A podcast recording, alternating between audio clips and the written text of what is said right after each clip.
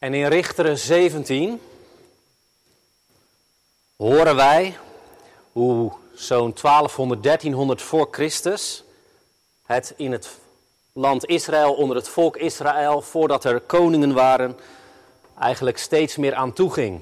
En we krijgen dan het verhaal van Micha als voorbeeld van wat er steeds meer ging spelen onder het volk. Het volk van God, het verbondsvolk. Richteren 17 vanaf vers 1. Er was een man uit het bergland van Ephraim die Micha heette.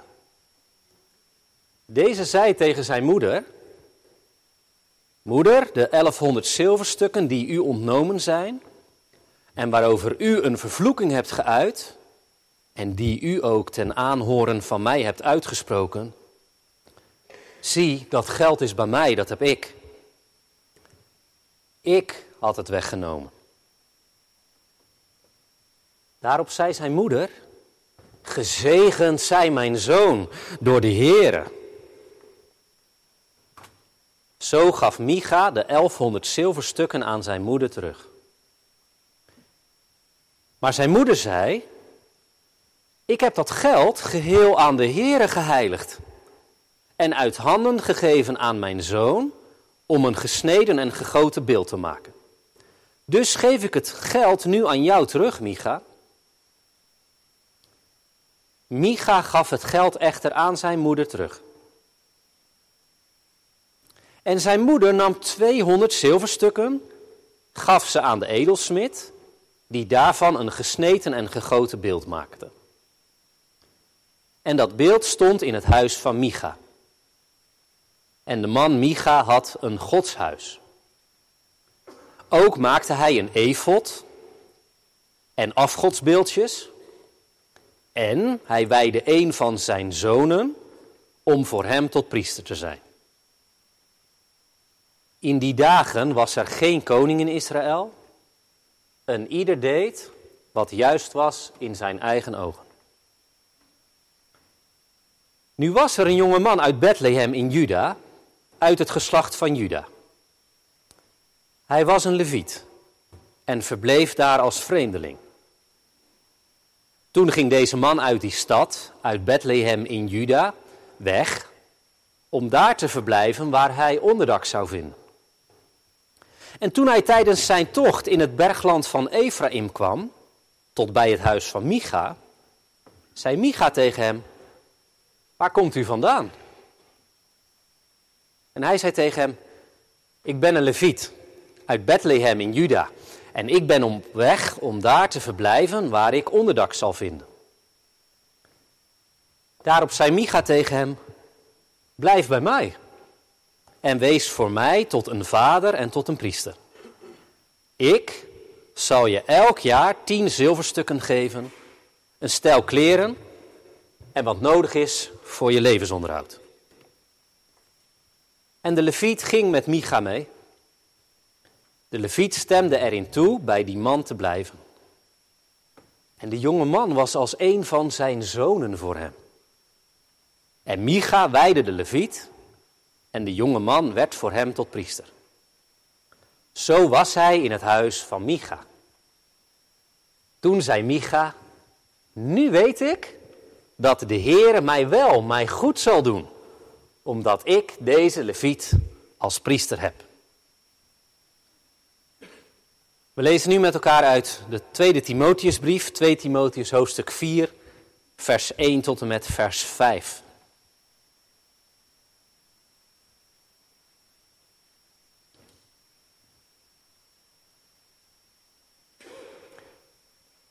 2 Timotheus 4, vers 1 tot en met vers 5. En daar horen we Paulus namens de Heer zeggen tegen Timotheus: Ik bezweer je ten overstaan van God en de Heer Jezus Christus, die levenden en doden zal oordelen bij zijn verschijning en in zijn koninkrijk. Predik het woord. Volhard daarin, gelegen of ongelegen. Weerleg bestraf, vermaan, dat betekent corrigeer. En dat met alle geduld en onderricht. Want er zal een tijd komen dat zij de gezonde leer niet zullen verdragen, maar dat zij zullen zoeken wat het gehoor streelt en voor zichzelf leraars zullen verzamelen overeenkomstig hun eigen begeerten. Zij zullen hun gehoor van de waarheid afkeren en zich keren tot verzinsels. Maar jij, wees nuchter in alles, leid verdrukkingen, doe het werk van een evangelist en vervul je dienstwerk ten volle. Dit is het woord van de Heer. Zalig te prijzen bent u, ben jij, als je dit woord in geloof ontvangt en naar luistert en het ook doet. De tekst van de verkondiging is te vinden in Richteren 17, vers 6. Het thema van de verkondiging is geloven op je eigen manier. En ik heb ook enkele preekvragen, dat kan u jou helpen om de preek misschien wat beter te volgen. En ik noem de preekvragen ook nu. De eerste vraag is: wat doet Micha allemaal? En wat zegt de Heere God daarover in de Bijbel?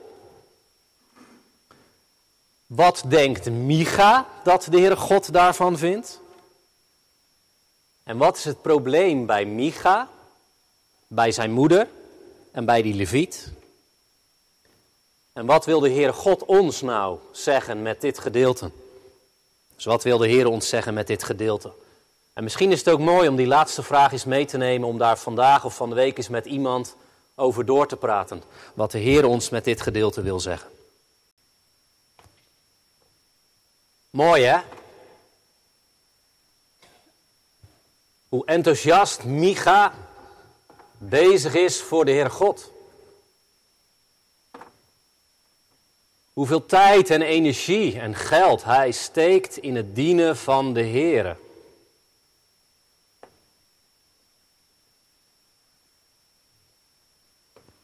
Is dat echt wel zo mooi? Want wat is Micha eigenlijk aan het doen, hè? Nou, het begint al heel verkeerd. We lezen dat Micha 1100 zilverstukken, shekels, gestolen had van zijn moeder. En dat was een enorm bedrag. Want later lezen wij dat als Micha iemand tot priester aanstelt, hij hem volgens mij tien zilverstukken per jaar geeft. Dus 1100 zilverstukken, dat is echt heel veel geld. En dat laat zien dat zijn moeder vermogend was. Nou ja, waarschijnlijk heeft Micha gedacht: ja, mama heeft zoveel geld. Ik wil daar ook wel iets van hebben. Zijn moeder heeft ontdekt dat er geld kwijt was. Ze ontdekte, hé, hey, er is geld gestolen van mij. En wat doet ze dan? Nou, zij doet iets wat in die tijd wel vaker gebeurde. Ze sprak een vervloeking uit, een vloek uit over de dief. En dat betekende, je vervloekte iemand. En dan wenste je die ander toe dat die ander een gruwelijk lot zou treffen. Dat allemaal erge dingen over de dief heen zou komen. Omdat hij had gestolen. Micha's moeder weet natuurlijk niet dat Micha dat gedaan heeft. Daar gaat zij helemaal niet van uit. Micha hoort het als zijn moeder die vloek uitspreekt en hij schrikt enorm. En uit angst gaat hij naar zijn moeder en zegt: Mama, dat geld wat u kwijt bent, wat gestolen is, dat heb ik. Ik heb het weggenomen. Ik heb het gestolen. Maar hier is het weer. Nou, zijn moeder is blij dat ze dat geld weer teruggeeft. Dat horen we, want daarom zegt ze: Gezegend zijn mijn zoon door de Heer. Daarmee uit zij haar dankbaarheid, haar blijdschap dat ze dat geld teruggeeft. Maar daarnaast zegt ze dit ook gezegend zijn mijn zoon bij de Heer, of door de Heer. Want zij heeft natuurlijk een vloek uitgesproken over de dief en dat blijkt haar eigen zoon te zijn. En nu probeert ze die vloek ongedaan te maken door zegen uit te spreken over de dief, haar eigen zoon. Micha die zegt, mama, ik geef dat geld weer terug. Maar dan zegt zijn moeder, nee dat hoeft niet, want ik heb al dat geld, die 1100 zilverstukken, geheiligd. Ik heb ze aan de Heere God beloofd. Ze zijn voor de Heere God. Nou, heel mooi toch? Dat ze zo'n enorm bedrag aan God wil geven. Maar let op wat ze erbij zegt. Ze zegt, ik heb het aan de Heere geheiligd, het is voor Hem. Om een beeld ervan te laten maken. En dan zegt ze tegen Micha, Micha, ik geef het geld aan jou en jij moet die opdracht uitvoeren. Jij moet dat beeld maar maken. Maar Micha zegt, nee, nee, nee, moeder, het geld is van u, alstublieft. Het is van u. En dan laat mama zelf er een beeld van maken. Ze gaat naar de smid. En dan van die 1100 zilverstukken neemt ze er 200 en dan zegt ze tegen de zilversmid: Maak van die zilver, 200 zilverstukken een zilveren beeld voor God. Dat beeld komt in Micha's huis te staan.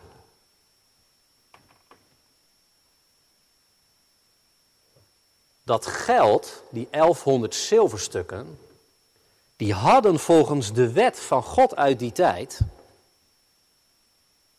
naar de tabernakel in Silo gebracht moeten worden, naar het heiligdom, het huis van God, wat toen in die tijd in Silo stond. En dat zien we ook in verschillende gedeelten, want in Deuteronomium 12 wordt dat ook gezegd. Daar staat dat heilige gaven gebracht moesten worden naar de plaats die de Heere zou uitkiezen om te wonen. Dat was in die tijd de tent van God in Silo. Maar dat doet die moeder niet. En nog iets hè, opvallend, ze heeft 1100 zilverstukken geheiligd voor de Heer. Maar ze gebruikte maar 200.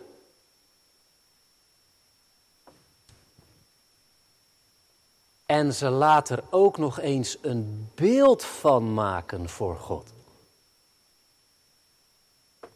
Ja, wel voor de Heer, hè? Maar wel een beeld.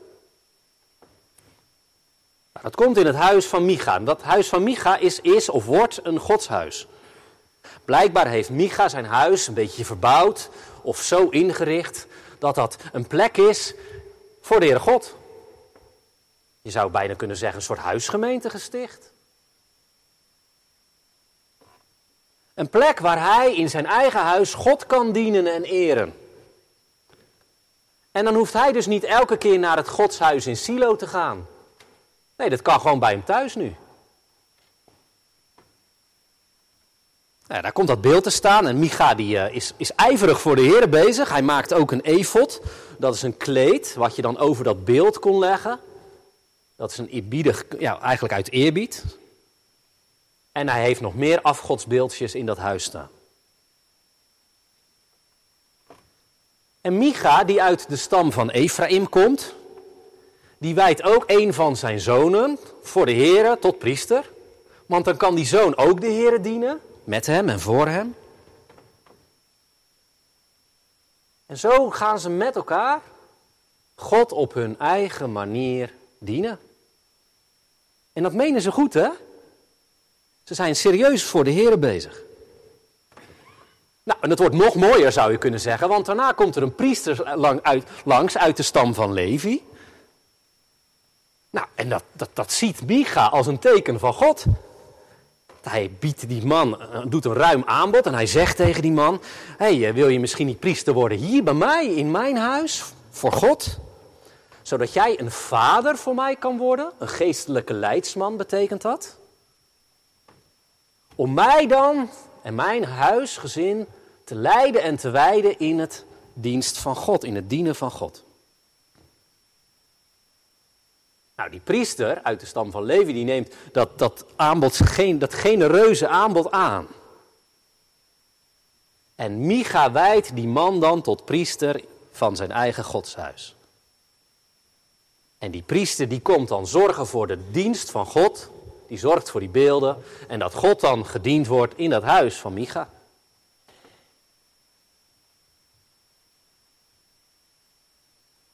De meeste van ons weten dat hier niets van klopt, hè? De meeste van ons weten dat de Heer God het helemaal niet goed vindt. Wat Micha doet en wat zijn moeder doet, wat die priesters doen, dat gaat in tegen wat de Heere God gezegd heeft in de Bijbel. Ook in het Oude Testament heeft hij dit gezegd. En de mensen wisten dit. In de eerste plaats, Micha steelt. Gaat daarmee in tegen het achtste gebod, gij zult niet stelen. Hij heeft zich overgegeven aan zijn begeerte. Gebod 10 zegt, u zult niet begeren. Hij heeft gestolen van zijn moeder. Dat gaat in tegen het gebod eer je vader en je moeder. En in Deuteronomium 27 wordt zelfs gezegd dat degene vervloekt is die zijn ouders niet eert. En ik heb het al gezegd, hè, Micha en zijn moeder, die brengen die geheiligde gaven, dat geheiligde geld, niet naar het godshuis in Silo, zoals de wet voorschreef. En Micha maakt en gebruikt afgodsbeelden. Terwijl in het tweede gebod, dat hebben we gelezen, toch heel duidelijk gezegd wordt: U zult geen gesneden beelden maken, niet neerbuigen en niet dienen. En ook in Deuteronomium 27 heeft de Heere God gezegd: Vervloekt is de man die een gesneden of gegoten beeld maakt en dat op een verborgen plek neerzet. En Micha die wijdt ook nog zijn eigen zoon tot priester. Dat mocht hij helemaal niet doen. En het zijn helemaal geen levieten. En hij wijdt ook nog eens een echte priester in voor zijn eigen godshuis. Terwijl de priesters God in Silo hadden horen te dienen.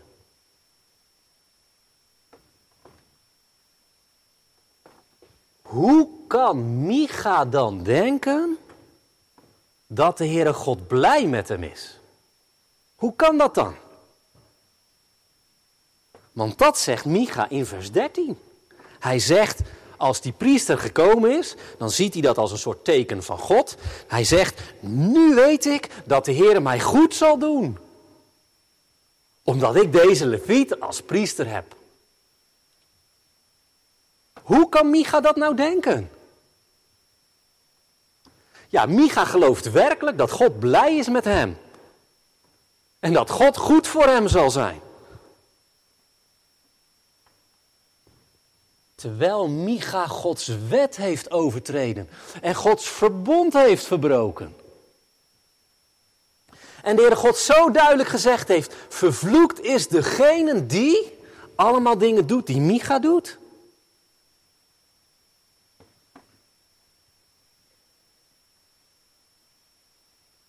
Ja, hoe kan Micha nou geloven dat God goed voor hem zal zijn?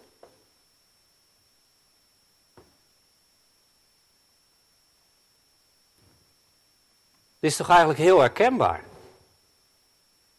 Gebeurt dit niet heel veel om ons heen en misschien ook wel eens in ons eigen leven?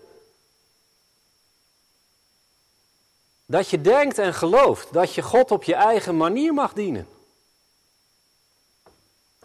Dat je wel op je eigen manier mag geloven. Zelf mag bepalen hoe je God dient en wanneer en hoe vaak en op welke manieren. Nou, dat doet Micha, daar is hij enthousiast mee bezig. Kijk maar hoeveel tijd en geld en energie hij hierin stopt. Echt heel veel. Ja, misschien denk jij wel, maar, maar hij doet wat God verboden heeft. Hoe kan Micha dat dan denken? Dat God toch blij met hem is? Nou, om eerlijk te zijn, ik weet natuurlijk niet wat Micha denkt, want dat wordt ons niet verteld. Dus ik weet niet wat Micha zou zeggen als je dat tegen hem zou zeggen.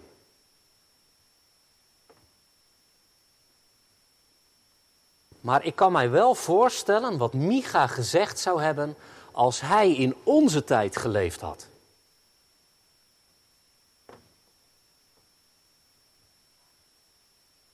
Ja, als je dan had begonnen, misschien, hé ja, Micha, over dat gestolen geld, hoe kan dat nou? Waarom deed je dat? Als gelovige. Dan zou Micha misschien wel zeggen? Ja, maar ik heb dat toch teruggegeven aan God. Ik heb het toch weer goed gemaakt. En dat is dan toch goed? Maar let op, hè? Waarom geeft Micha terug? Vanwege die vloek. Hij is gewoon hartstikke bang voor de gevolgen van zijn daad. Daarom geeft hij het geld terug. Dat is helemaal niet uit eerbied voor God. Hij heeft helemaal geen werkelijke spijt en berouw. Hij is gewoon bang. Bang voor die vloek. Bang voor de gevolgen. En daarom gaat hij het terugbrengen. Het is helemaal geen daad uit geloof. En als je zou beginnen en je zou zeggen: hé, maar Micha, die geheiligde gave, dat wat je aan God hebt beloofd. Waarom heb je dat nou niet naar Silo gebracht, naar dat godshuis daar? Dat moest toch? Ja, dan zou Micha misschien wel zeggen: ja, maar weet je niet hoeveel tijd en energie zo'n reis kost? En allerlei gemiste inkomsten. En allerlei moeite.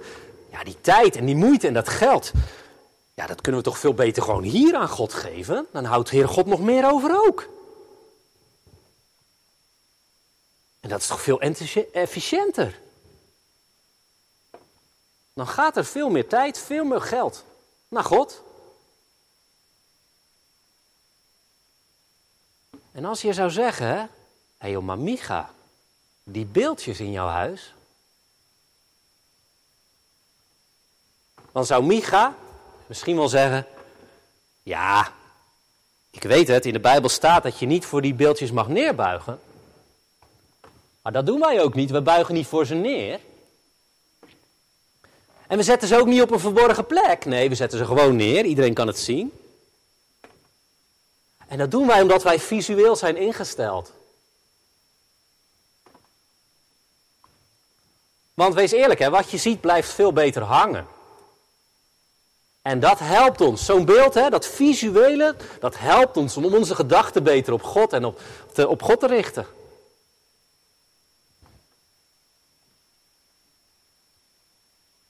En als je hem zou wijzen op zijn eigen zoon, die geen leviet is, maar wel tot priester is gewijd, dan zou Micha in onze tijd misschien wel zeggen: Ja, het staat wel in de Bijbel, maar wij leven in een andere tijd, kom op. Wij zien dat anders dan vroeger. En kom op, hè, net of iemand uit een andere stam geen goede priester kan zijn. Dat is belachelijk. En is het ook niet een beetje discriminerend om mijn zoon uit te sluiten van dat priesterschap? Daar doe je mijn zoon tekort mee, daar kwets je hem mee. Dan voelt hij zich afgewezen. Dat gun je toch niemand? Hij moet er toch ook gewoon kunnen zijn, priester, als hij dat wil? Als hij zich daartoe geroepen voelt? En als je zou komen hè, met bezwaren over dat eigen godshuis wat Micha heeft ingericht en zijn eigen priesters, dan zou hij misschien wel zeggen: Ja, dat is hoe jij het ziet. Dat is hoe jij de Bijbel uitlegt. Ik leg het anders uit. En ik vind dat iedereen God op zijn eigen manier moet kunnen dienen. Want iedereen is uniek. Iedereen heeft een eigen unieke band met God. En misschien dat jij het nodig hebt om elke keer naar de tabernakel in Silo te gaan. Nou, prima, fijn voor jou. Maar ik heb dat niet nodig. Nee, wij doen alles hier thuis. Daar kun je God toch ook eren? Wat is het probleem? En daarna zou hij nog zeggen: En weet je niet hoe, hoe bijzonder God dit allemaal geleid heeft? Want weet je, ik was zo met God bezig, hè? En toen heeft God zomaar een echte priester op mijn pad gebracht. Die kwam zomaar bij ons huis langs. En nog iets, hè? Ik heb zo'n bijzondere geestelijke band met die man gekregen. Wij klikken zo goed op geloofsgebied. Dat is toch bijzonder, dat is van God. Ja, dat is de geest. Die heeft het zo geleid. En daarom weet ik dat de Heer tevreden met mij is. Dat Hij mij goed gezind is. Dat Hij mij goed zal doen.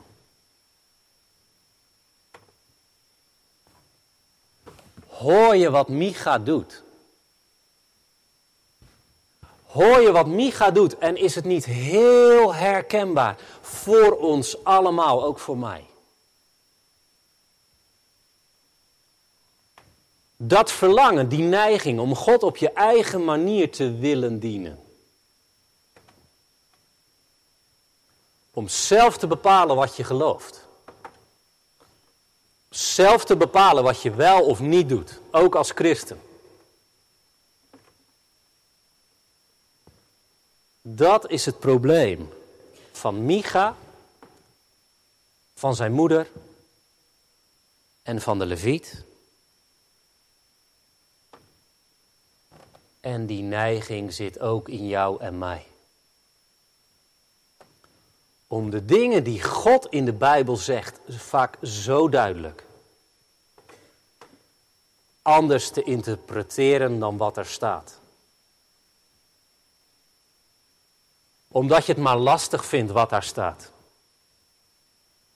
Omdat het botst met wat jij denkt, of wat, hoe jij het voelt of ervaart, of wat jij fijn vindt.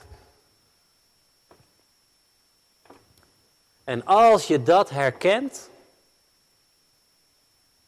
dan begrijp je hoe het kan dat Micha allemaal dingen doet die God niet goed vindt, verboden heeft. En dat hij toch denkt dat hij goed bezig is in zijn geloof. En dat hij kan zeggen dat God het allemaal zo mooi geleid heeft.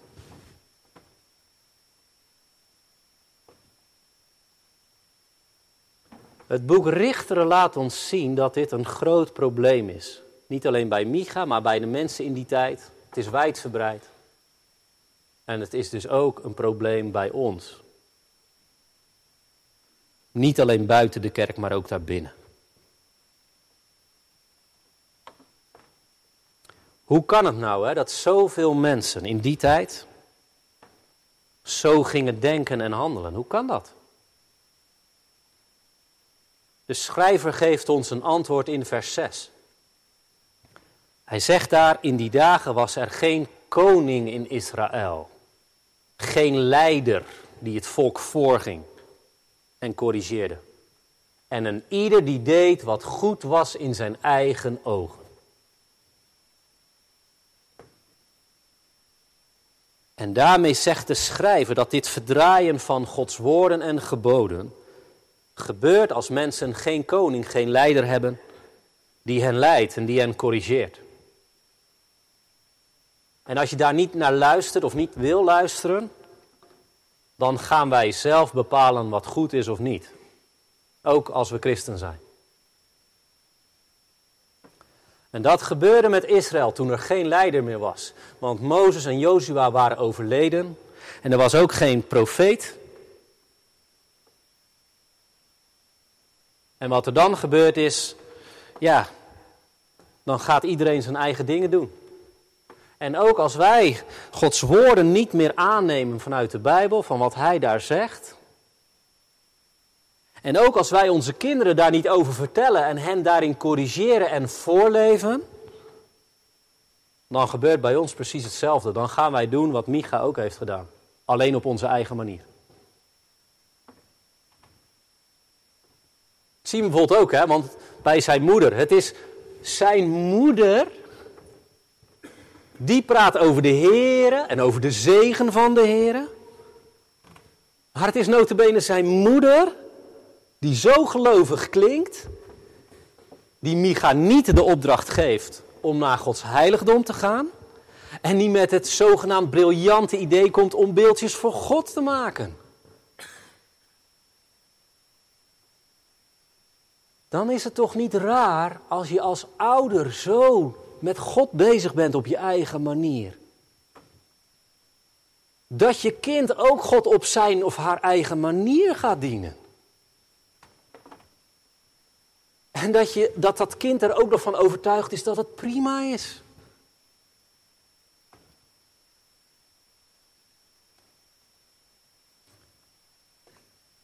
De boze, de duivel, die doet zijn best hiervoor om dit te bewerkstelligen.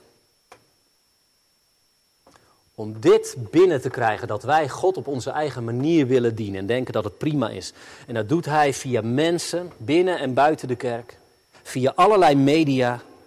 En hij probeert ons op andere gedachten te brengen over God, over wat wel of niet goed is. En ook, en dat is heel populair en heel gevaarlijk in onze tijd, hij probeert ons het idee te geven dat niemand iets te zeggen heeft over hoe ik geloof.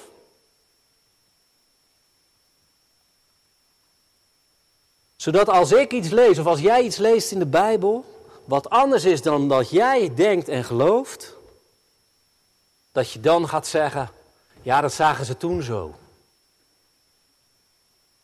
Maar dat was vroeger, wij doen het en zien het anders.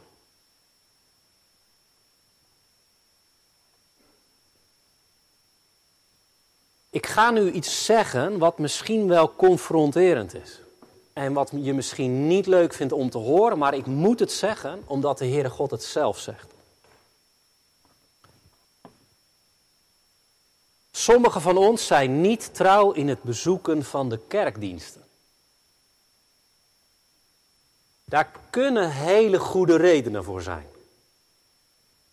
Bijvoorbeeld dat je ziek bent of beperkt dat je zorg hebt voor anderen. En dan is alle begrip dat je hier niet in dit gebouw bent op zondag. Maar hoe makkelijk denken wij allemaal. Ja, dat bepaal ik toch zelf hoe vaak ik naar de kerk ga en wanneer? Of, ja, dat heb ik niet nodig. Ik kan toch ook gewoon thuis luisteren?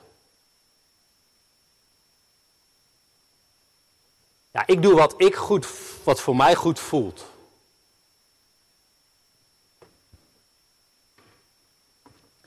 Terwijl de Heer God in Hebreeën 10 zo duidelijk tegen ons zegt: laten wij de onderlinge bijeenkomst niet nalaten. Zoals het bij sommigen de gewoonte is, maar elkaar aansporen te komen.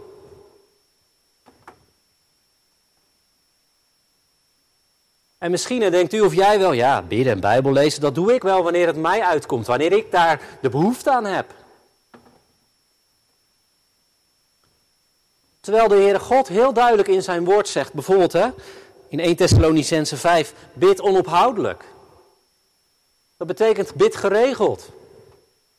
Niet wanneer het jou uitkomt, maar op vaste tijden. Geregeld. En terwijl hij zegt, ook in zijn woord in Colossense 3, laat het woord in rijke mate in je wonen. Hoe kan dat woord nou in rijke mate in je wonen als je alleen maar leest in de Bijbel wanneer jij daar zin in hebt?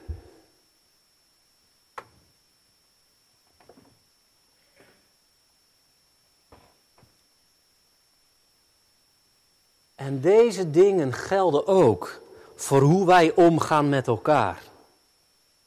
Hoe wij omgaan met alcohol.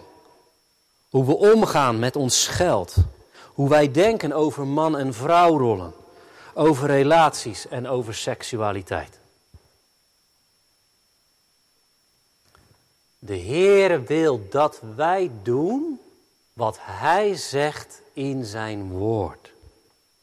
En dat we dat doen vanuit geloof, vanuit vertrouwen op Hem. Dat we geloven wat Hij zegt is verstandig en wijs en goed. En dat we dat doen vanuit oprechte liefde voor onze Heer. Want dan en alleen dan zullen we aan Hem verbonden blijven. Anders niet. En alleen dan zullen we Zijn liefde en al het goede dat Hij je toezegt in het verbond ontvangen. En blijven ontvangen. En daar is het de Heer om te doen. Daar is het de Heer om te doen. En Micha maakt de fout dat hij denkt dat hij Gods woorden op zijn eigen manier mag uitleggen en op zijn eigen manier mag invullen. En dat God ook dan nog steeds van hem houdt en zijn liefde geeft en zijn goedheid blijft tonen. Maar de Heer zegt ons in zijn woord dat hij niet zo werkt. Hij geeft ons zijn verbondswoorden, zijn regels in de Bijbel. Die moeten wij gelovig aanvaarden als waar en goed. En uit liefde voor Hem gaan doen. Omdat je dat graag wilt. Dat is de bedoeling. En dan word je of blijf je verbonden aan Hem. En dan zul je Zijn liefde en genade ontvangen en blijven ontvangen. Helaas doen wij, of net als Micha, of we doen net als de Farizeeërs. Want dat kan ook. Dat is de andere kant. Dat je je aan allerlei christelijke regels houdt of denkt te moeten houden, omdat het moet en omdat het zo hoort, omdat het je plicht is. Maar zowel in het geval van Micha als in het geval van de Farizeeërs ontbreekt er werkelijk geloof en ook liefde. Liefde voor de Heer, liefde voor de Bijbel, liefde voor zijn geboden. En vaak zitten wij of in het ene vak of in het andere. Soms zijn we net zo'n fariseer en soms zijn we net als Micha. En als je dit nou ook heel eerlijk bij jezelf erkent, hè, ga dat dan alsjeblieft eerlijk beleiden. Dat toegeven aan de Heer als schuld aan Hem. En doe dat omdat je gelooft dat dit zo is, dat het schuld is, dat de Heer dat erg vindt. En als je dat doet, hè, dan mag ik je zeggen, namens de Heer, dan zal Hij je vergeven. Vanwege de Heer Jezus Christus. Omarm en ontvang die vergeving die God je dan geeft. Helemaal. Drink die als het ware in je op. Die vergeving die God je ondanks dat alles geeft. En verheug je erover dat God je vergeeft. Vanwege de Heer Jezus. Verheug je daarover. Want dat zal maken dat je je aan Hem over zult geven, aan Koning Jezus. Want Micha had God wel als koning, maar we lazen in Israël was er niemand die het volk leidde en voorging in het dienen van de Heer. Daarom gaf God kort daarna eerst de profeet Samuel en later ook een koning in Israël om het volk voor te gaan in het houden van zijn geboden, in het houden van zijn verbond. Nou, hoeveel heerlijker is het nieuwe verbond waarin God ons heeft opgenomen. Want wij hebben Jezus Christus ontvangen als onze profeet en onze koning. En Hij, Jezus Christus, heeft dat verbond van God namens ons gehouden. En Hij regeert ons door zijn geest en woord. Hij schenkt ons zijn heilige geest die stort hij uit in ons hart. En die geest schrijft de woorden, de geboden van God op ons hart. En dat doet hij via de Bijbel. Hij laat ons die woorden lezen. En die woorden horen. Hij laat ons die woorden verkondigen en uitleggen. En hij laat ons die woorden begrijpen en geloven. Zodat ze binnenkomen in je hart.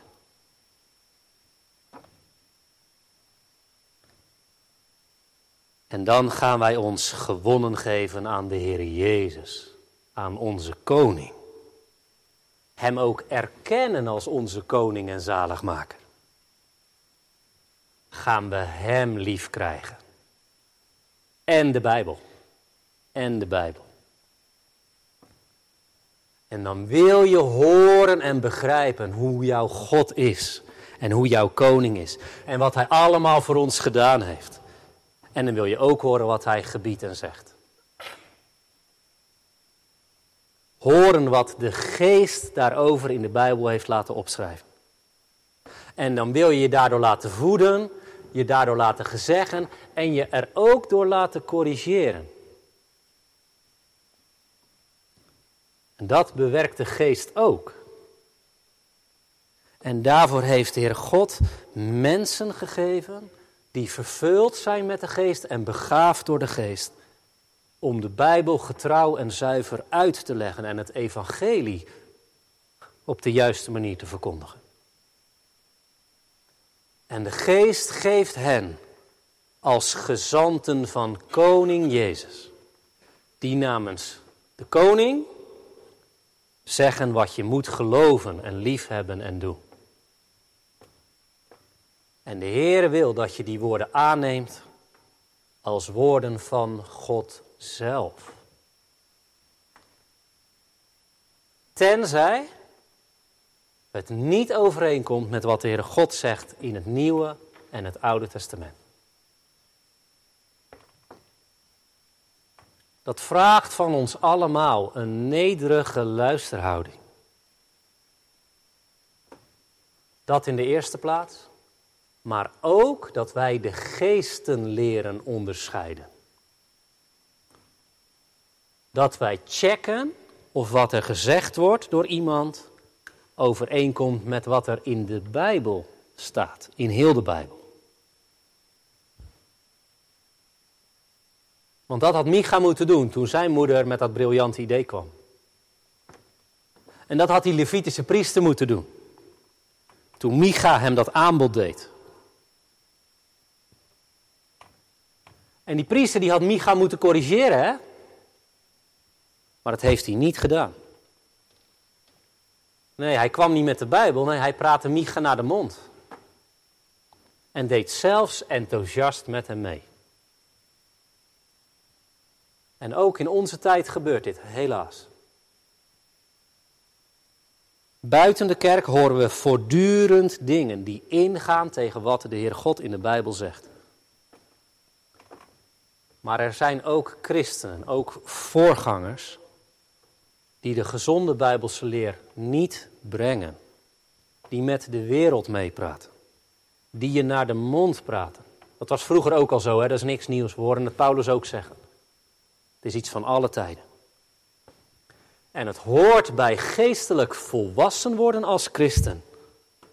Dat je checkt wat je ziet en wat je hoort of wat je leest of dat overeenkomt met wat God zegt in de Bijbel. En ook daarom is het zo belangrijk dat je zelf veel leest in de Bijbel. En dat je die Bijbel helemaal leest. Elke keer weer, helemaal doorleest. Dat je weet wat de Heer God zegt in het Oude Testament en in het Nieuwe Testament. En ook hoe dit met elkaar samenhangt. Dat je weet hoe de Heer is volgens zijn woord. Dat je gelooft hoe betrouwbaar het is wat Hij zegt en hoe goed het voor ons allemaal is. En dat je zo kan onderscheiden of iets van God en van de geest is of niet. En dan kun je de ander daar ook liefdevol en nederig op aanspreken en de ander ook bevragen op wat hij of zij zegt of doet. In alle nederigheid en liefde. Dat had Micha moeten doen toen zijn moeder de dingen tegen hem zei. Dat had ook die priester moeten doen. En daar roept de Heere u, jou en mij ook toe op.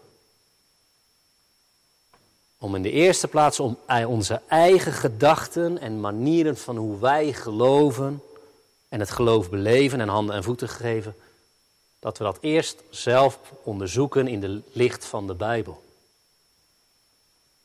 En om daarnaast wat je om je heen ziet en hoort in de kerk en daarbuiten, te leggen naast wat de Heer zegt in zijn woord.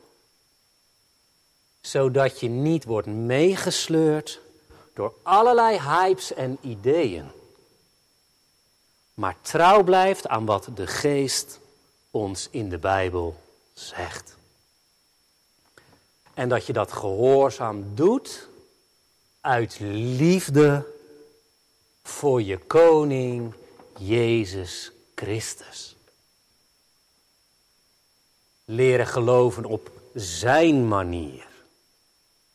Leren geloven op zijn manier, omdat hij zo ontzettend veel voor je over had. Zoveel van je houdt. En omdat je graag in die liefde wil blijven. Die liefde wil blijven ontvangen. Amen.